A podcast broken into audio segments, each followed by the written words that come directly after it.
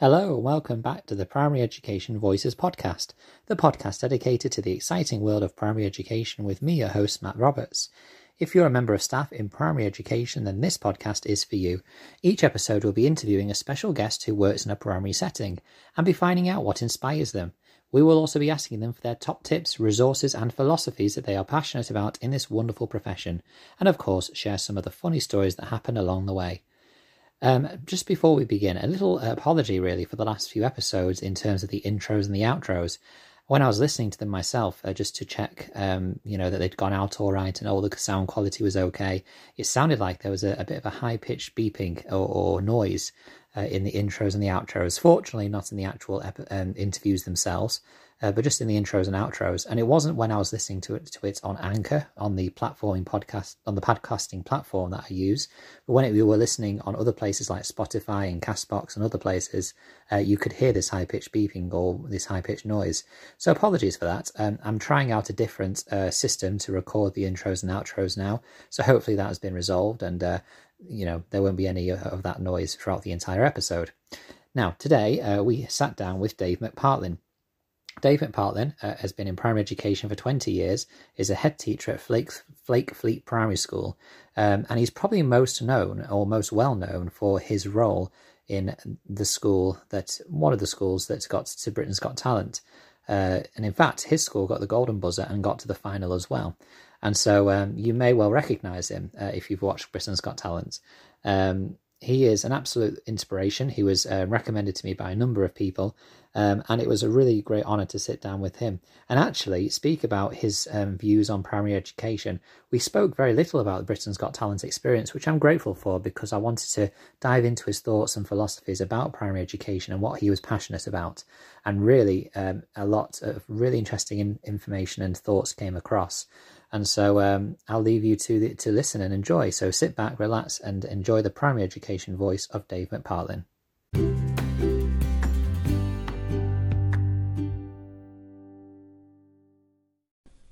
Hello and welcome to the podcast, Dave McPartlin. How are you doing, Dave? Yeah, I'm not too bad, thank you, Matt. How's yourself? Doing very good, thank you. Um, enjoying the wet, wet uh, weekend day, but at least uh, we've uh, been able to have a little bit of a break this weekend. Yeah, so it's, it's a bit miserable out there today, isn't it? yeah, it is. Um, well, we're going to start with your quick fire questions, Dave. That's okay. So if you can try and answer these as succinctly as you can. Uh, but these are to get a bit of a background and a context about who Dave McPartlin is, what your journey's been, and all that kind of thing. Okay? Yeah. Fantastic. So first of all, Dave, what is your Twitter handle? Uh, Dave underscore McPartlin. Great, fantastic, nice and easy, and people can uh, know where to find you when they want to follow you after this. That's great. Um, how many years have you been in primary education? 20 years. 20 years. Anniversary year. Congratulations. Yeah. Brilliant. Um, now, during those 20 years, what has been your primary journey so far? So, what roles have you had through those 20 years in summary? Uh, I didn't apply for jobs out of university. I wanted to go off to London with all my mates. Uh, didn't quite get to London. Um, I got to Manchester, but I did do a bit of supply teaching, uh, a term or two in year two, even though I was junior trained.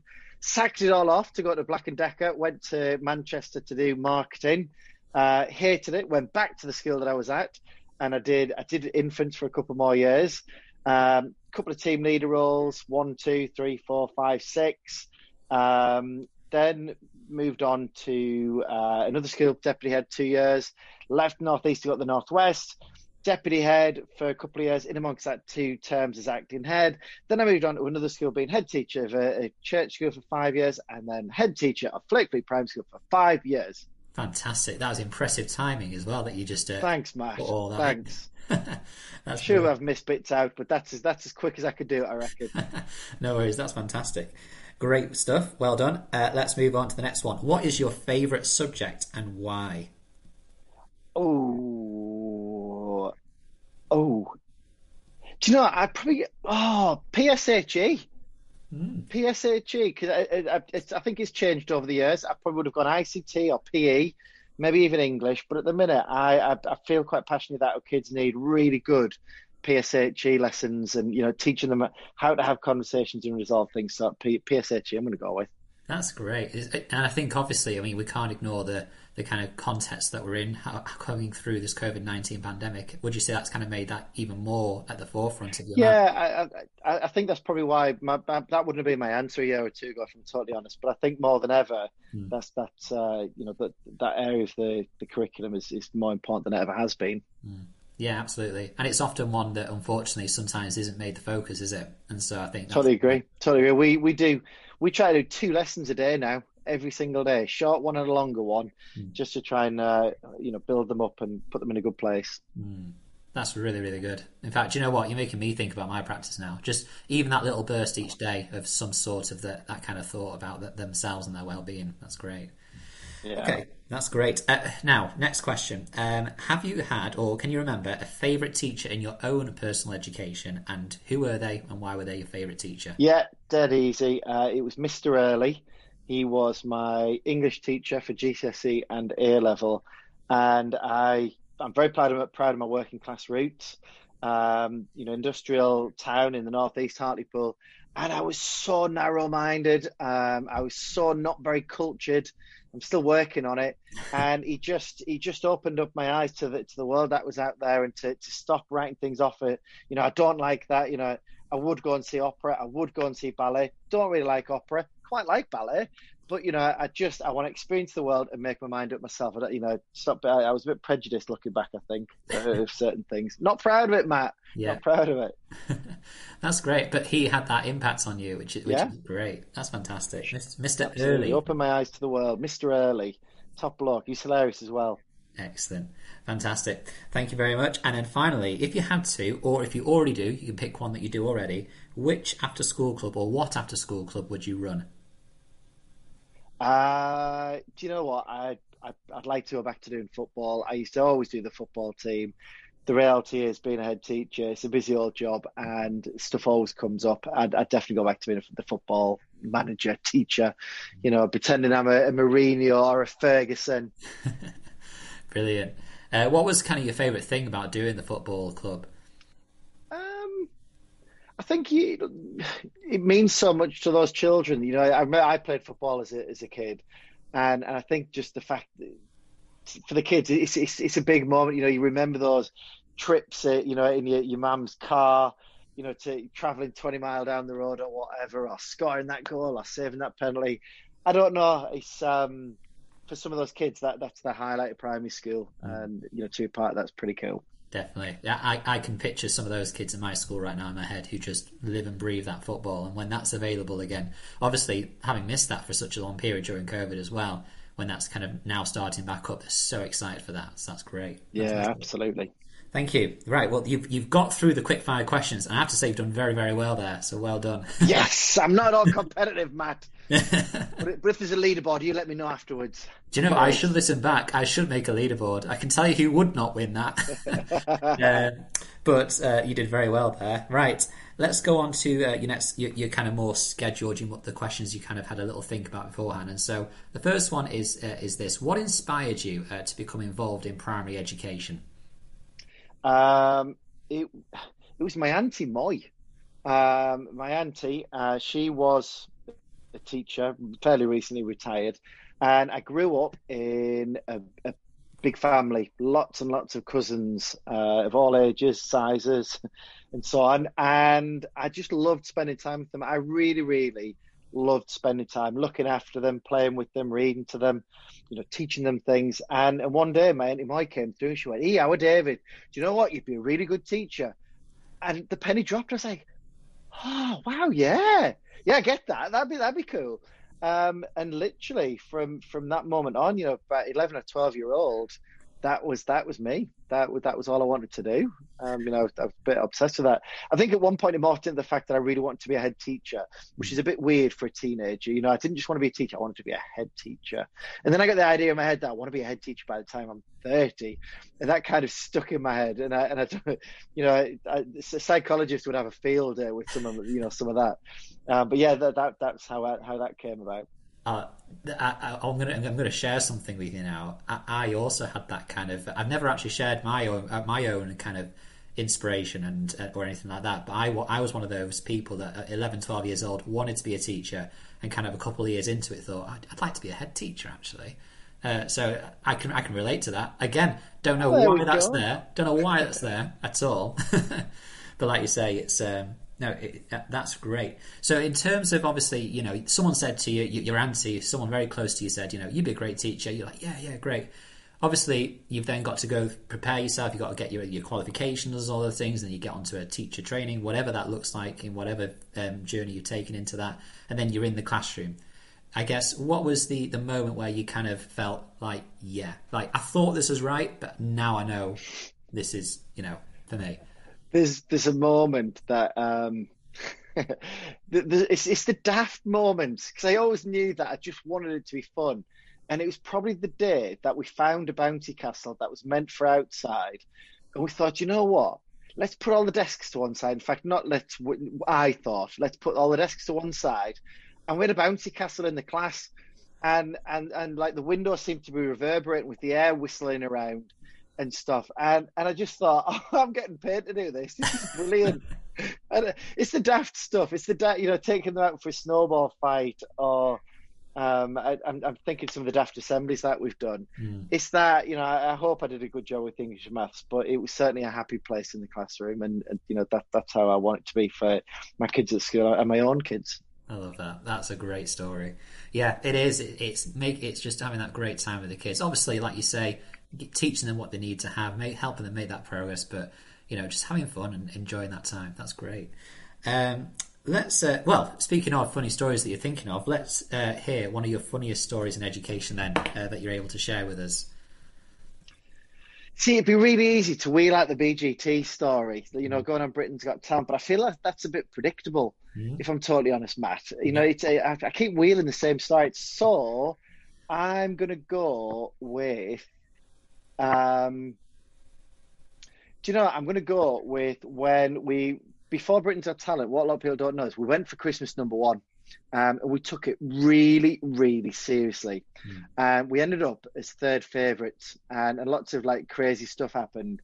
And and I think the moment that st- stood out is how far I'll go to to make something a success. Was Sunday dinner time. Um, I sent an email around to staff saying, "Can I pinch some of your kids, your your own actual kids that, that go to the school?" I figured safeguarding this was a, a good move because I want to go to London. Uh, I want to set off tonight. Um, and I'm going to I'm going to doorstep Chris Evans because we figured that Chris Evans would be the way to go. Um, you know, he, he would help us get Christmas number one. Yeah. Um, and I told staff that we were going to go and try and find him. I think staff thought I'd lost the plot. I think probably behind my back they were probably like, you know, do we need a whistleblower? Has this guy lost the plot? Um, and the I dressed them up as elves. we travelled through the night. And we camped outside, uh, outside Radio 2 for, for an hour or two. Thought we'd missed him. And the next thing you know, Chris Evans has got his hand around, arms around our shoulders. The kids are singing to him in the entry. Said, You know what? Come on, let's go up. Uh, and he took us up to the studio, uh, got us on the one show a couple of days later, and some other exciting things happened. And, and it was just straight, like the adrenaline was off the scale, and it was 7 a.m. You know, bearing in mind we'd had no sleep. Yeah. And it's the strangest feeling having your adrenaline, you know, off the scale. It's 7 a.m. We'd done our thing by quarter past seven. We're off into central London.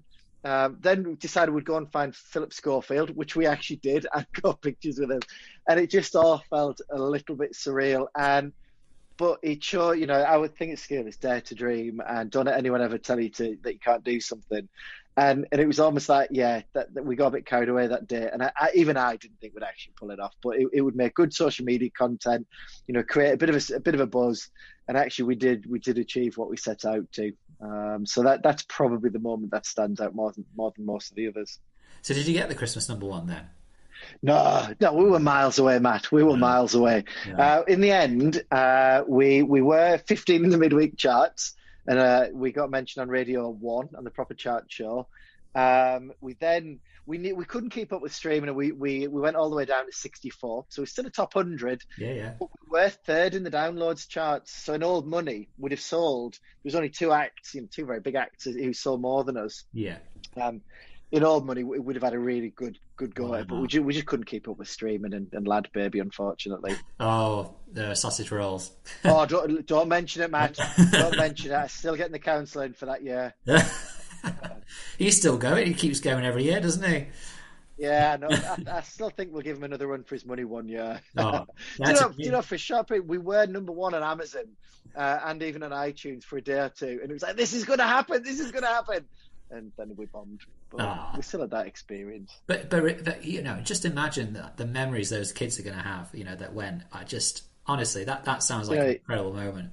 Do you know, um, on the back of that, two coach companies offered us free coach travel anywhere in the country in the run up to Christmas, mm. and we did. We pulled the same trick again the next week. Um, took a coach full of elves this time, camped outside Good Morning Britain, um, singing to the producers and stuff as they were going in. And do you know what? They, they actually took us into the studio and they were about to put us on air until Theresa May signalled the leadership contest and then we were kicked out with a bacon oh. pudding. So, and, but you know, but but but the, the, we literally had like thirty kids on a on a free tour of London. It was brilliant. Yeah, well, um, exactly. Even though if even though you didn't get on there, you know, just what a, what an experience that is. So you know, Theresa May and sausage rolls kind of just bring those recurring nightmares, I guess. There you go. Oh, it makes me shudder even thinking about it. Brilliant. That's a great uh, experience to share. Thank you. Right, well, let's go into your primary three then. So you sent me these beforehand, and for anyone who's listening uh, for the first time, these are the the primary th- three things about primary education that for you, Dave, are you know really important that you're passionate about. They can be resources, philosophies, advice, anything really. And so you sent me those through, uh, and so we'll have a look. Uh, the first one that you've said is uh, look after your well-being. So why for you is that uh, such an important? Uh, well, do, do, you know? I feel as a profession we're very very quick to give our love away. We're very quick to give our you know we're very caring. We just want to make a difference, and and if we always give our you know we, we need a bit of um, we need to look after ourselves as much as we look after other people, so that we can conti- continue to do that. It, it's a busy job. Mm. Um, it's it's full on don't mind admitting I always struggle keeping up with planning and marking. Um, you know, no day is ever the same. Um, and and I just think that if you're going to do a really good job with the with the kids, um, and in your school, you actually need yourself to be in a good place. And and I think you know we need to recognise when we are a bit stressed, or when we're tired, or you know when we benefit from a, a walk and some fresh air or a bit of exercise. So so important. I, I really think that we've got to look after ourselves, and, and I think as a as a profession, we sometimes burn out a bit too easy. We don't, you know, we don't look after ourselves as much as we look after everybody else. Mm. Yeah, that's a really important point. We, we've actually had this kind of comments about teachers in general. Uh, you know, the, the, the general teacher before is that it's quite a uh, emotionally involved role. You know, you work with these young people who are going into education. If you're, young, you're working with the younger children, you know, perhaps they're coming out of their homes for the first time full time and you kind of they're kind of under your care. And like you say, you know, I think teachers are generally quite caregiving people. You know, that they, care about these kids, and so like you say, that can sometimes they'll go to the other way, to the other extreme, and you can almost burn yourself out. Obviously, you mentioned that you're a head teacher and you've been at uh, the school that you're at at Flakefleet, Flake Fleet uh, for for five years or so. Uh, is there anything uh, that you've seen in your school that's that's been really helpful with the teachers to, to kind of give them that sense of you know, being able to look after their well-being or any anything that you've seen in, in any I think, Do you know, I, I think it's the um, it's the culture that that's created, and I think the thing that stands out is, is creating a culture of psychological safety. That it's it's okay to make mistakes, mm. um, as long as we own them, as long as we you know we admit them, we we work on them, we try not to do it again. Mm. Um, that it's it's you know it's okay to take risks, to do things differently, um, to to voice concerns or feedback or make suggestions. And and I think the, the, the key thing, I'm sure there's lots of things, but the, the key thing that jumps out, it's that culture of psychological safety, um, and and that that can take quite some time. Um, you know, you've got to prove it when when somebody does mess up and do something daft or makes a mistake. You know, it's fine, it's okay. And and actually, in a staff meeting, I'll admit when I don't know something or I've messed up, I'll apologise. Um, for me, is psychological safety. I think that's really important. Same for kids, isn't it? It's the same for anybody, you know, in our life. Psychological safety is really important. That's that. That's a really good. I like that phrase as well. That psychological safety because you know we do make mistakes as as teachers, and I think, like you say, if we if we feel like we're in a, in a context in a place where you know we're, we're going to not be reprimanded for that mistake. You know, as long as you know we're trying to make the right choice for the kids. You know, if you as a head teacher saw you as a teacher putting that bouncy castle up, and uh, you know putting that into the classroom, you know, just you know seeing how you can try and help the teachers have that. Um, I guess it's um, the the freedom, the freedom to kind of just make those choices for what's best for their kids, really, isn't it? Yeah, absolutely. When when the psychological safety is in place, for me, that's when the exciting stuff happens. Mm. That's when you're creative. That's when you innovate. That's when you you know you just take it to a very very different place. Mm. Yeah. Otherwise, like you say, it can become like if you're not given that freedom or that psychological safety, you're not going to take those risks. You're going to no, play, of course you're not. You're going to, you're going to play it very safe, and it's going to be quite stilted. Really, that, that's a really good point. That's when that exciting stuff happens. That's great. Well, thanks for that. That's really good. Um, let's move on. Let's go on to your second one then. Uh, I think that's you know a great one to start us off. Um, the next one is knowing yourself and others. So, what do you mean by that? Knowing yourself. Yeah, I, I, I, basically we've um, we've we've worked with a, a performance psychologist um, for for the last the last five years, and I've worked with him for for a long time before that. And I just until I worked with him, I didn't realize the importance of knowing me. Mm. You know, my preferred mindset, um, my preferred behaviors, and once I know that, I, I, I try to look at other people, you know, look at staff, and you realize that we're all so different.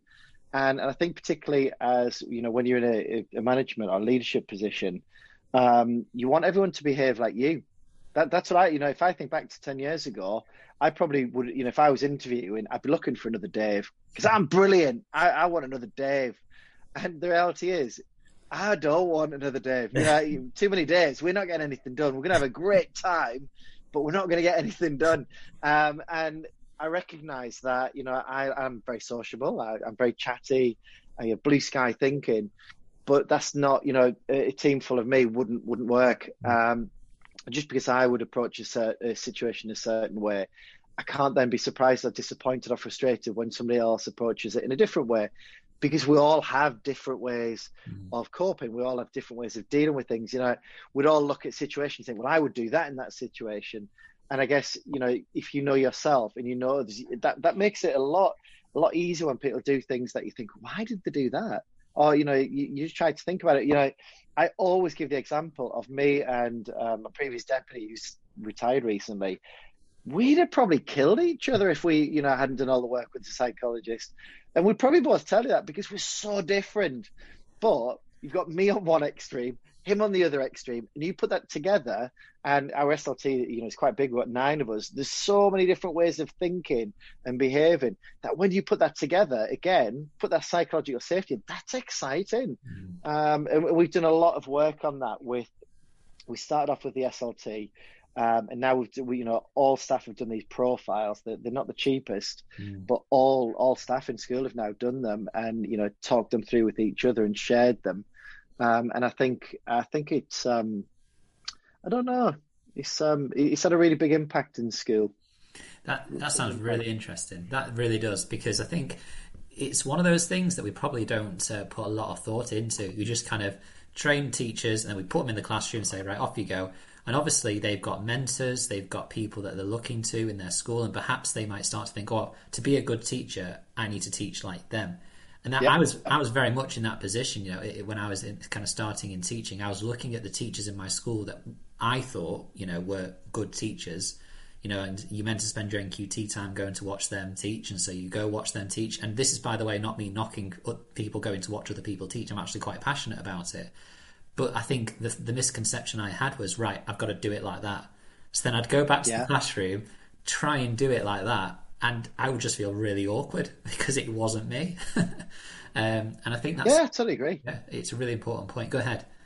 Um, no, I was going to say that sort of when you look at the way everybody, you know, we all teach differently. Hmm. You know, some of the things that we've done at our school, you know, I can't hold up and say, "God, you should all do this. Everyone should go for BGT," or you know, you know, dance around in sequin lycra it's not for everybody. I clearly love dancing around in sequin lycra. That's a bit too tight for me. I'm all right with that. It was fun. I enjoyed it, and so did the kids. but you know, we all have our thing that we're good at, that we're passionate about. You know, our little way that we're going to change the world, mm. and and I think being aware of that is is really powerful and recognizing that in other people. And sometimes it stands out like a sore thumb. You know what it is. It's like a beacon, and and sometimes you got to dig a bit deeper you know you got to get to know that person figure out what makes them tick and actually what what is it that they bring to the world because we all bring something. Mm. yeah and that's it and you need to have those different parts of the machine to make it fully functional in that school. Um, absolutely was, you were mentioning before obviously this is a, a, journey that you and your school have kind of gone on with with um, kind of performance psychologists and stuff like that. I mean, for you, if if, uh, if, teachers were interested, looking at how they could find out, you know, more about themselves, what would you recommend? I mean, how do you, um, do you know? Truthfully, I um, I probably start on Google, like like yeah. you know the good old Google, um, knowing self and others, um, personality profiles. You know, maybe there might you know there be some th- free 360 analysis out there. Even just asking colleagues, mm. you know, you know how how you know I, I, it's a really good question because we've done a lot of our work with Mike and, and the profiles that we've got. We've, we've paid for them all, mm. but excuse me, there's so many personality profile things out or mindset profiles and things out there. Mm. It's just stimulating the conversations. Mm. You know how we how we approach. You know how we organize. You know, you know are, we, are you very prudent? Are you quite difficult to change your mind on things? Are you a big you know you know what what makes you tick? What do you get you know what do you get a kick out of? Yeah. yeah. Google. Start on Google. Good old Google. Good old Google. Yeah, and actually, that, that point about asking colleagues is great as well. I mean, you know, obviously with N- N- NPQ like um, courses, you have your 360 diagnostics. Yeah. Well, I mean, I certainly did when I was doing my ML and SL.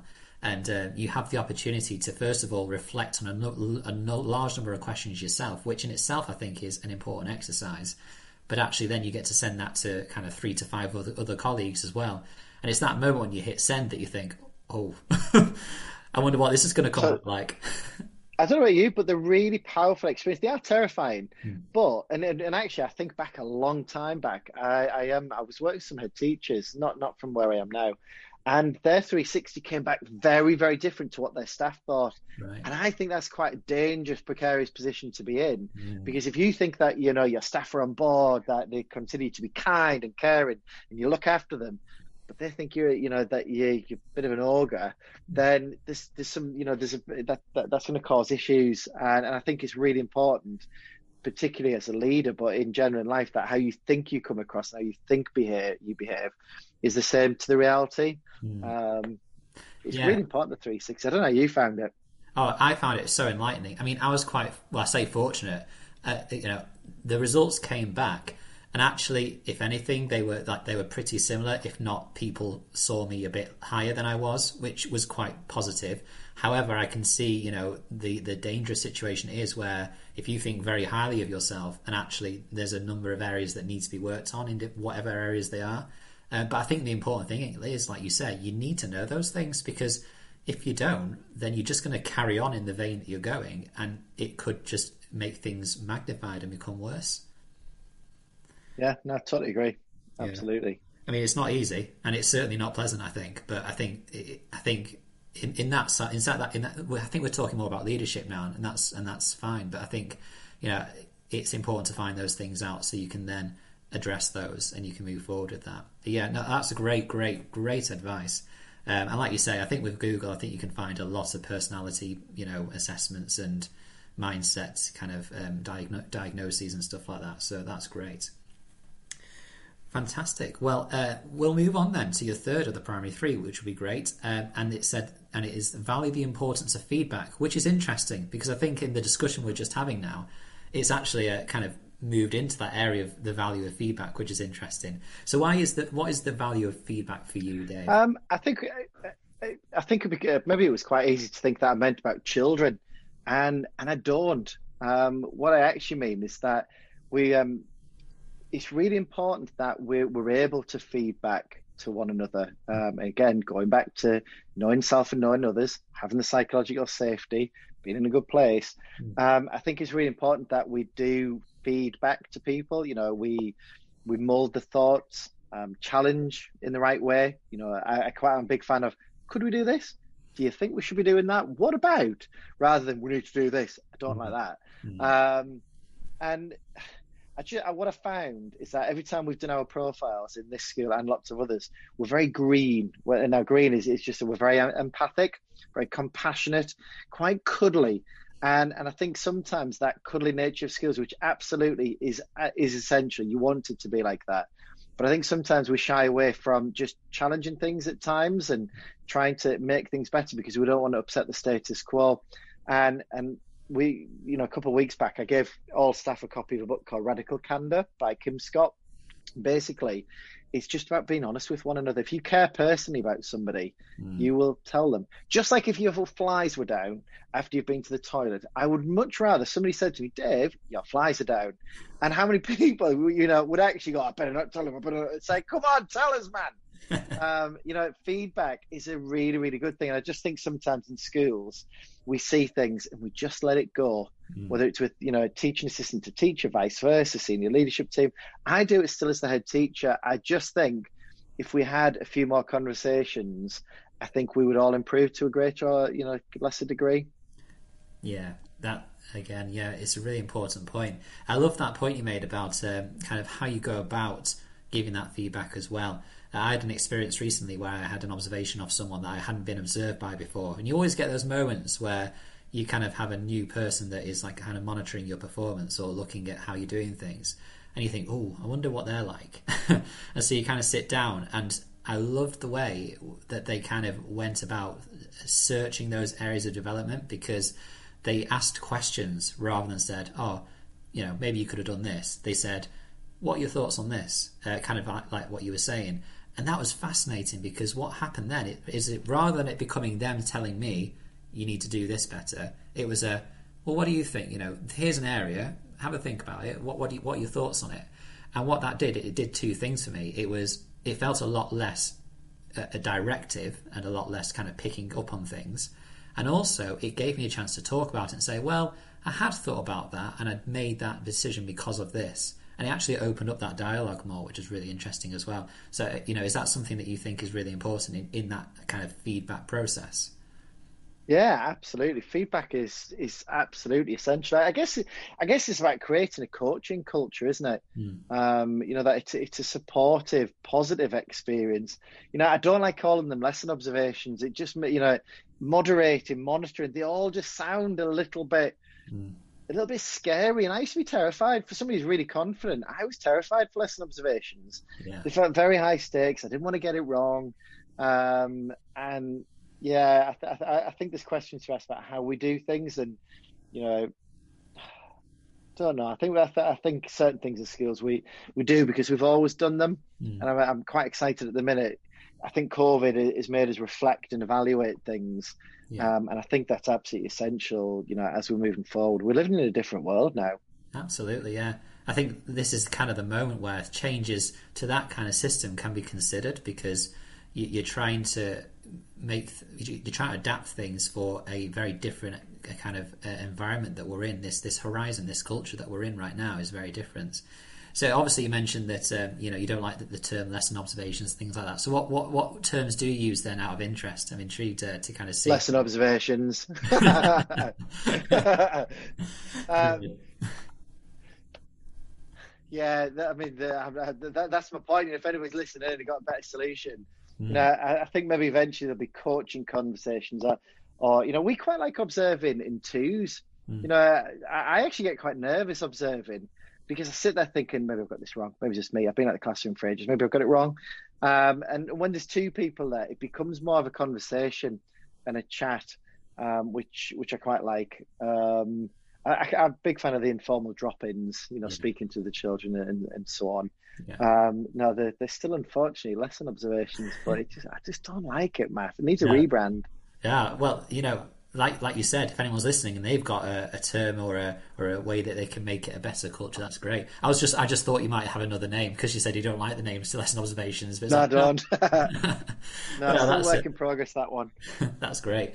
But like you say, I think it. I think they're important. I, I've I've kept you know kind of over the years kind of thinking about lesson observations and thinking, you know, I, I don't like them. I, I much prefer, like you say, that the informal drop-in kind of uh, system where you know, on a regular basis, you know, your head teacher's dropping in because actually what that does for you as a teacher is that it it just helps you know that they are just interested in you know what the kids are doing. Yeah, it's not so much what you are doing as the teacher, but it's what the kids are doing in their classroom in their school. Which you know, they're the head teacher. Ultimately, it's their responsibility to Yeah, make sure the kids are learning.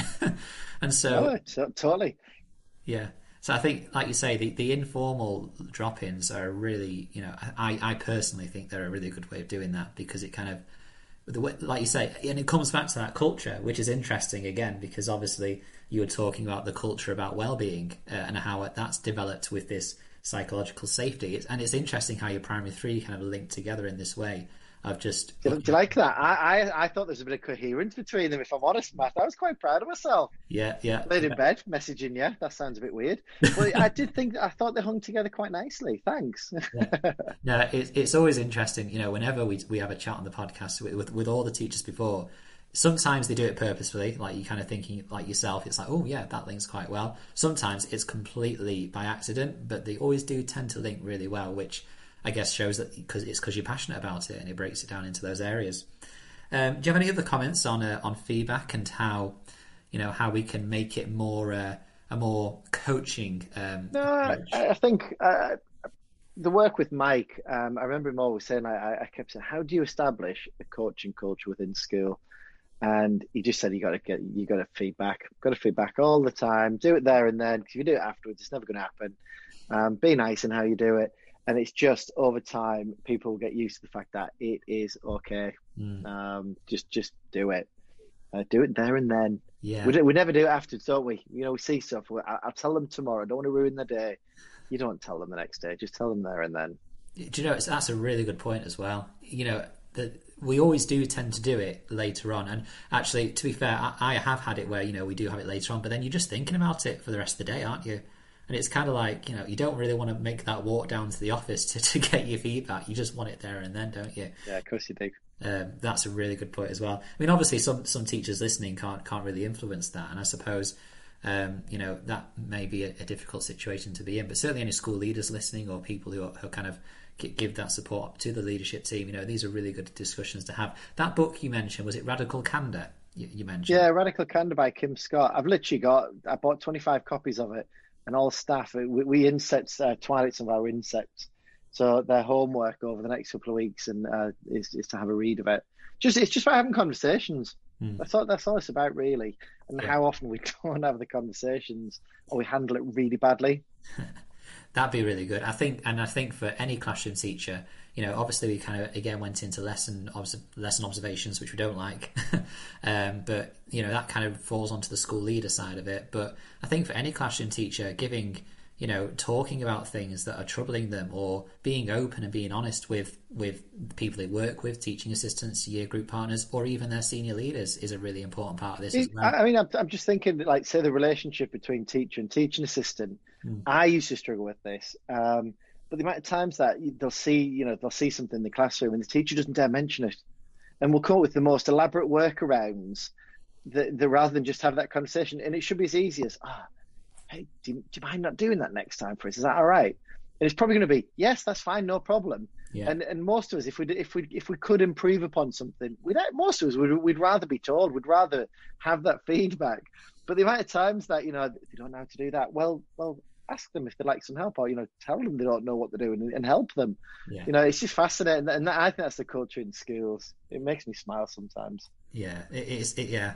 I think that's so true, and so yeah, I think for anyone listening, you know, no matter what your role in school, it is you know just being honest and not not harshly honest, not oh, do you know what that was rubbish, but just you know being open. Being kind, Yeah, be kind. I honestly think the most you can have the most difficult conversation, and if you approach it from a kind, caring, Mm. compassionate way, most of the time, most of the time they will thank you for it yeah, genuinely. But it's, it's how you approach it. yeah, and and similar to how we were talking about knowing yourself and knowing others, you know, it's if you don't have that conversation, people are going to think about that about you anyway, unless you have that conversation and just Yeah. make it open. So that that's really, really, it, it, like you say, it's all really co- cohesively come together. Um, but you know, I think that's really, really good. Some really interesting points there. Right. Well, let's move on then uh, to your penultimate question, David. Uh, David.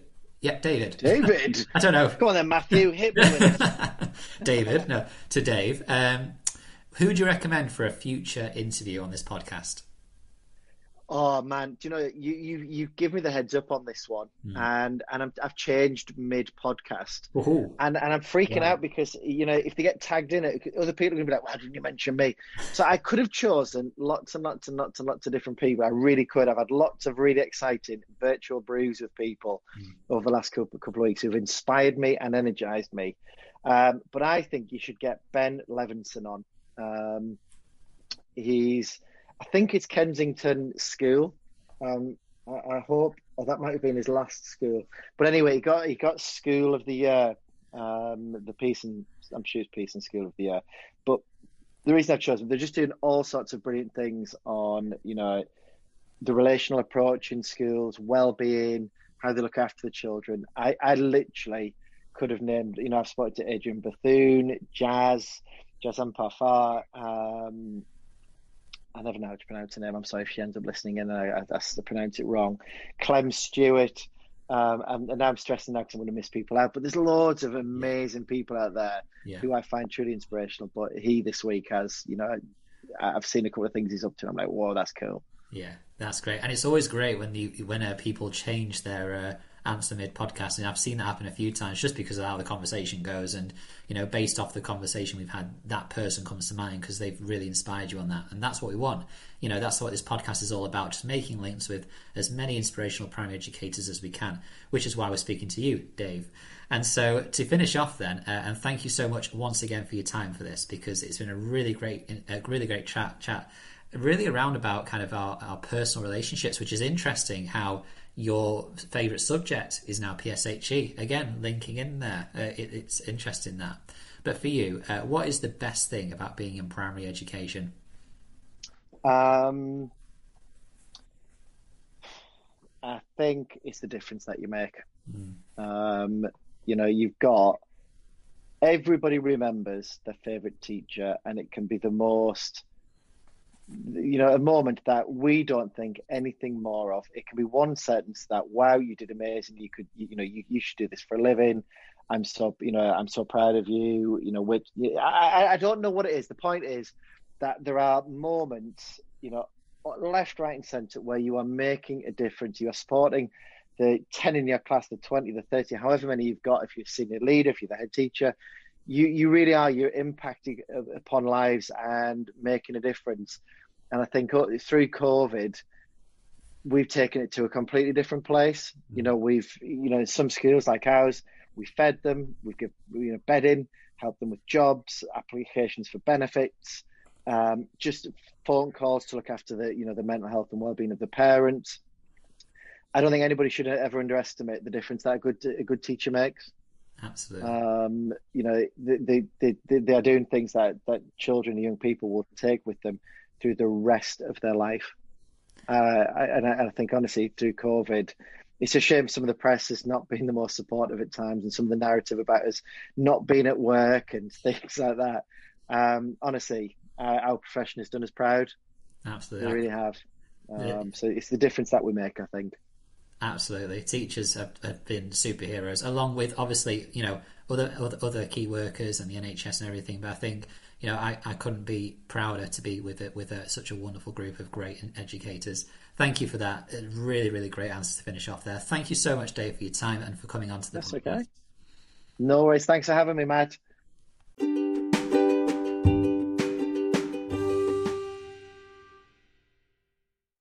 Well, wasn't that another great interview? Dave McPartlin was a great inspiration and shared some wonderful insights into his view on primary education. Um, interestingly, uh, his primary three really were co- cohesive. They really worked well together, along with his favourite uh, subject, PSHE, currently. As he says, that's changed over time, but uh, I can see why um, when we look at the primary three that he has chosen. I loved the idea that uh, he was inspired to go into primary education by a teacher um, from his family and that she get and, and that his auntie gave him that belief about himself that he'd be a really good teacher, and that was really what propelled him from there. Of course, we did talk about his uh, experience uh, about the Christmas number one, and uh, you know vying for that position there and just the ups and downs of that. Just a really great uh, journey and uh, some funny memories i'm sure that not only dave will have for a long time but those kids as well.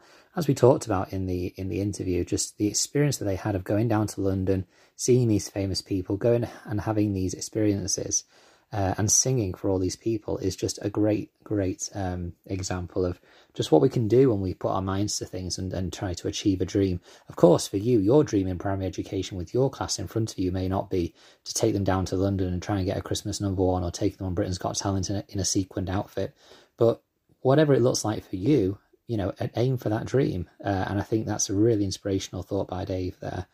Um, Dave also then talked about his primary three looking after our well being, knowing ourselves and others, and feedback, accepting and listening to feedback. And uh, he was very particular when he said that he wasn't talking about feedback to children, although I'm sure, of course, that is important to him, but actually listening to feedback and seeking out feedback as, as members of staff in school.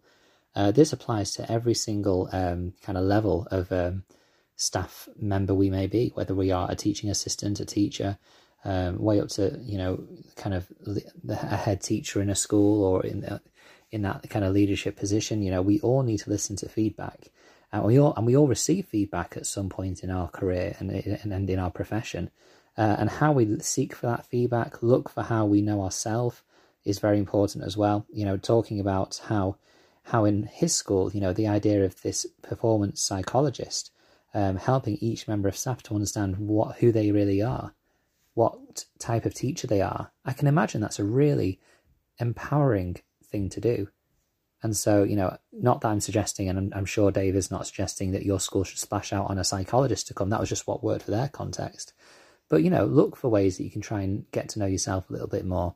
I have to say, you know, not related to this, but a few months ago, I took a mindset um, kind of assessment, which looked at how growth and fixed mindset I am, how prevention or promotion mindset I am, how inward or outward mindset I am, these types of things. And it was really eye opening because it helped me to see some areas in my life where I was perhaps, you know, needed to do a bit more work, needing to do a bit more work.